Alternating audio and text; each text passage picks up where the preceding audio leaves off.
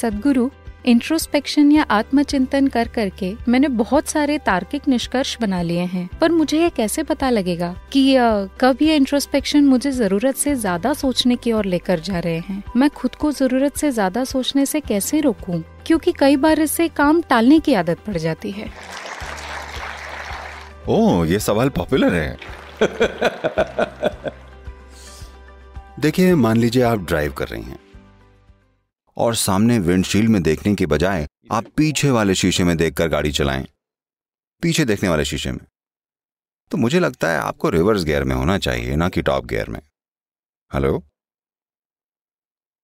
तो ये सारी इंट्रोस्पेक्शन वाली बकवासें आपको अंग्रेजों से मिली हैं, वो इसे लेकर आए थे। इस देश में हम इंट्रोस्पेक्शन पर विश्वास नहीं करते, क्योंकि देखिए, आप अपनी ही बकवास को समझने की कोशिश कर रही हैं। यह ऐसे काम नहीं करने वाला। अगर आप इससे एक दूरी बनाकर रखें तो आप साफ जान लेंगे कि यह क्या है। आपको इसके बारे में सोचने की जरूरत नहीं है। यह कुछ ऐसा है, मान लीजिए आज रात आपको दिल्ली एयरपोर्ट से फ्लाइट लेनी है, आपको जाना है। तो आपका फ्लाइट टाइम नजदीक आ रहा है, पर एक बड़ा ट्रैफिक जाम लगा हुआ है। आपको ट्रैफिक जाम कैसा लगेगा? बुरा लगेगा ना, भले ही आप अपनी सपनों वाली गाड़ी में बैठी हो। ठीक है ना। अब जैसे तैसे आप एयरपोर्ट पहुंची, प्लेन में बैठी और वो उड़ गया। अब आप ऊपर पहुंचे और फिर आपने नीचे देखा, अब भी जाम लगा था। अब ये कितना सुंदर लग रहा है, सफेद और लाल रोशनियों की लड़ियों जैसा। ये सच में सुंदर होता है। आपने इसे देखा है? हाँ। हुआ बस इतना है कि थोड़ी सी दूरी हो गई है ना। एक बार अगर थोड़ी सी दूरी बन जाए, अब ये समस्या नहीं होती। आपको पता है कि इसे कैसे संभालना है। और बड़े बड़े एहसास ऐसे ही होते हैं। देखिए, अभी भी मैं जानता हूं आप एक इंजीनियर हैं, पर अगर मैं आपको इस स्टेज पर इधर से उधर चलने को कहूं और कहूं कि पता लगाइए कि यह धरती गोल है या चपटी, आपका अनुभव क्या कहता है? चपटी है। चपटी है ना, चपटी है। ये बहस और 1000 सालों तक चलती रहती। ये खत्म हो गई क्योंकि हम महासागरों को पार करने लगे। तब हम देख पाए ये गोल जैसी लग रही है। फिर हमने उड़ना शुरू किया और आकार साफ नजर आने लगा। फिर हम गए और चांद पर जाकर खड़े हो गए और नीचे देखा। अब ये 100% स्पष्ट था। ये कितनी आसान सी चीज थी, लेकिन हम नहीं देख पा रहे थे जब तक हम धरती पर चल रहे थे, है ना। ये वही बात है। आपके मन की प्रकृति, आपके जीवन के इन उपकरणों की प्रकृति, जिसे हम शरीर और मन कहते हैं। योग में हम शरीर और मन नहीं कहते। एक भौतिक शरीर है और एक मानसिक शरीर है, क्योंकि मन केवल, दुर्भाग्य से, यूरोपियन आइडिया है कि मन यहां बैठा हुआ है। नहीं। Essentially, you call something mind because there's a certain volume of intelligence and memory. That's what you're calling as mind, isn't it? असल में आप किसी चीज को मन कहते हैं क्योंकि उसमें एक खास मात्रा में बुद्धि और याददाश्त है, इसलिए आप उसे मन कह रहे हैं, है ना। आपको याद है कि 5 पीढ़ी पहले आपकी परदादी कैसी दिखती थी? नहीं, पर उनकी नाक आपके चेहरे पर बैठी हुई है, हाँ या ना। लाखों साल पहले आपके पूर्वज कैसे हुआ करते थे। अब तक आपकी त्वचा की कोशिकाओं को यह याद है कि उनकी त्वचा का रंग कैसा था, हाँ या ना। तो आपके शरीर की हर कोशिका में उससे अरबों गुना ज्यादा यादें हैं जितनी आपके दिमाग में संभालने की क्षमता है, हाँ या ना। अभी हम सबसे जटिल केमिकल फैक्ट्री की बात कर रहे थे। अगर आप देखें कि डीएनए का एक मॉलिक्यूल 1 मिनट में जितने काम कर रहा है, इस धरती के सारे कारखाने मिलकर नहीं कर सकते। इस दुनिया के सारे कंप्यूटर्स और सुपर कंप्यूटर्स उतने काम नहीं कर सकते। ये इस तरह से काम कर रहा है। तो अगर बुद्धि और याददाश्त दोनों की बात की जाए तो ये सारे सिस्टम में फैला हुआ है ना, हाँ या ना। कम से कम आपका न्यूरोलॉजिकल सिस्टम हर जगह फैला हुआ है, ये तो आप देख सकते हैं।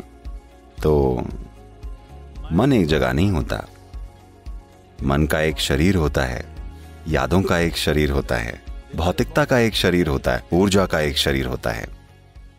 तो अगर आप जिसे मैं कहते हैं, बस उसके एक हिस्से को देखें और लगातार उसके साथ ही खेलते रहें। अगर आपको नहीं पता कि बाकी चीजों को कैसे चलाया जाए, वो चीजें बस यूं ही तुक्के से काम कर रही हैं। ये कुछ ऐसा हुआ जैसे कोई गाड़ी तो चला रहा है लेकिन हैंड ब्रेक लगा हुआ है। बहुत सारे लोग ऐसा करते हैं, उन्हें पता ही नहीं चलता, उन्हें लगता है थ्रॉटल दबाते जाओ ये चलती रहेगी। नहीं, इसमें आग लग सकती है, कार में आग पकड़ सकती है अगर आप ब्रेक चालू हो तो, है ना। अभी ज्यादातर लोग ऐसे ही हैं क्योंकि वो किसी स्कूल या कॉलेज में आ गए हैं और अब उनमें थोड़ी सी तार्किक बुद्धि आ गई है, और वो भी हर तरह की बाहरी जानकारियों से, और उससे वो ये हर तरह के काम कर रहे हैं। इंट्रोस्पेक्शन, आत्मचिंतन, कौन किस पर आत्मचिंतन कर रहा है, ये सारे के सारे पश्चिमी विचार हैं जिन्होंने इंसानियत को बहुत ज्यादा तकलीफ पहुंचाई है, बहुत ही ज्यादा। मनोवैज्ञानिक प्रक्रिया उन जानकारियों का एक नतीजा है जिन्हें आपने इकट्ठा किया है और आप उन्हें कैसे प्रोसेस करते हैं, यह है ना। अगर आप उसे थोड़ा सा दूर रख दें तो इसका आप पर कोई असर नहीं होगा। जब आपको जरूरत है उसका इस्तेमाल कीजिए, जब जरूरत नहीं है आपको उसे अलग रख देना चाहिए।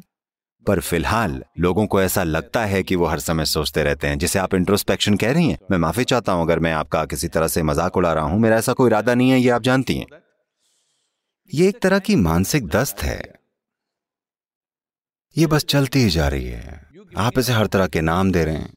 पर असल में देखिए, सोचना मतलब आप जागरूकता में अपनी विचार प्रक्रिया को एक निश्चित दिशा में ले जाना चाहती हैं, उसे सोचना कहते हैं। अगर यह हर समय चलती रहती है तो इसे दस्त कहते हैं, है ना। तो आपको दोनों के बीच का अंतर पता होना चाहिए, क्या ये एक जागरूक प्रक्रिया है या ये बस ऐसे ही बेकाबू भाग रही है, ये बहुत जरूरी है। तो आत्मचिंतन का मतलब है पीछे की ओर देखने वाला जीवन का शीशा। आज आप एक युवा लड़की हैं, लेकिन अगर आप आत्मचिंतन या इंट्रोस्पेक्शन करेंगी तो आपको अभी से लगेगा कि आप बहुत जी गई हैं। हाँ, सबसे बड़ी समझदारी की बात लोग ये सोचते हैं, शेक्सपियर ने निकाला था, मैं रहूं या ना रहूं। ये सवाल सबसे ज्यादा बुद्धिमानी भरा सवाल समझा जाता है। मुझे बताइएगा, अगर आप आनंद में होते आप सोचते कि मैं रहूं या ना रहूं? केवल अगर आप दुखी हों तो, केवल तब जब आप जीवन को बोझ समझ रहे हो, तभी आप ये सोचेंगे कि मैं रहूं या ना रहूं, है ना। तो कई मायनों में आपका आत्मचिंतन, चाहे आप ये थोड़ा थोड़ा करके कर रहे हों या ज्यादा ज्यादा, ये दिमागी बीमारियों की बुनियाद है, क्योंकि आप उस कचरे के डिब्बे में समाधान ढूंढने की कोशिश कर रहे हैं जिसको आप अपना मन कहते हैं। वहां है क्या? केवल वही जो आप में 5 इंद्रियों के माध्यम से आया है और कुछ भी नहीं।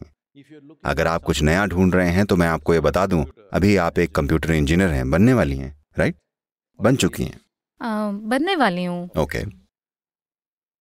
क्या आपका कंप्यूटर उसमें डाली गई जानकारी के आगे कुछ भी कर पाता है? ऐसा ही आपके मन के साथ भी है।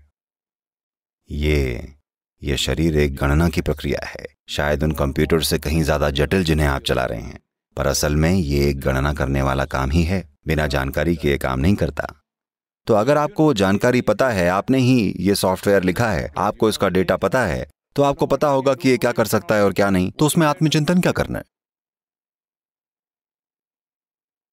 तो क्या मैं ज्यादा सोच रही हूं या आत्मचिंतन कर रही हूं? दोनों की जरूरत नहीं है। आपको चीजों को देखने के लिए और स्पष्टता की जरूरत है। अगर आप किसी चीज को देखें, उसे उतनी ही स्पष्टता से देख सकें जैसी वो सच में है, तब किसी चीज के लिए आत्मचिंतन की जरूरत नहीं है। एक बार फिर मैं आपको ये याद दिला रहा हूं, अभी आप युवा हैं, पर ये चलेगा ना। मैं नहीं कह रहा हूं कि आप बच्ची हैं, मैं कह रहा हूं अभी आप एक युवा लड़की हैं। वैसे मेरी नजर में आप एक बच्ची हैं। तो मैं बस आपको ये बता रहा हूं, देखिए किसी की जिंदगी कितनी लंबी है, ये अगर आपके अनुभव के संदर्भ में बात करें तो, ना कि आपकी उम्र के। आपने कभी इस पर गौर किया है, किसी एक दिन जब आप बड़ी खुश होती हैं, 24 घंटे एक पल जैसे निकल जाते हैं, ऐसा होता है ना। किसी और दिन आप थोड़े निराश हैं, 24 घंटे 1000 साल जैसे लगते हैं। हाँ, तो सिर्फ दुखी लोग लंबी जिंदगी जीते हैं। अगर आप आनंद में हैं तो ये पूरी हो जाती है, इससे पहले कि आप समझ पाएं कि हो क्या रहा है, इससे पहले कि आप समझ पाएं ये सब किस लिए था। अंतिम संस्कार। हाँ, मुझे ऐसा लगता है, जैसे मैं ऐसा फील करता हूं जैसे मैं परसों ही पैदा हुआ था। देखिए मुझे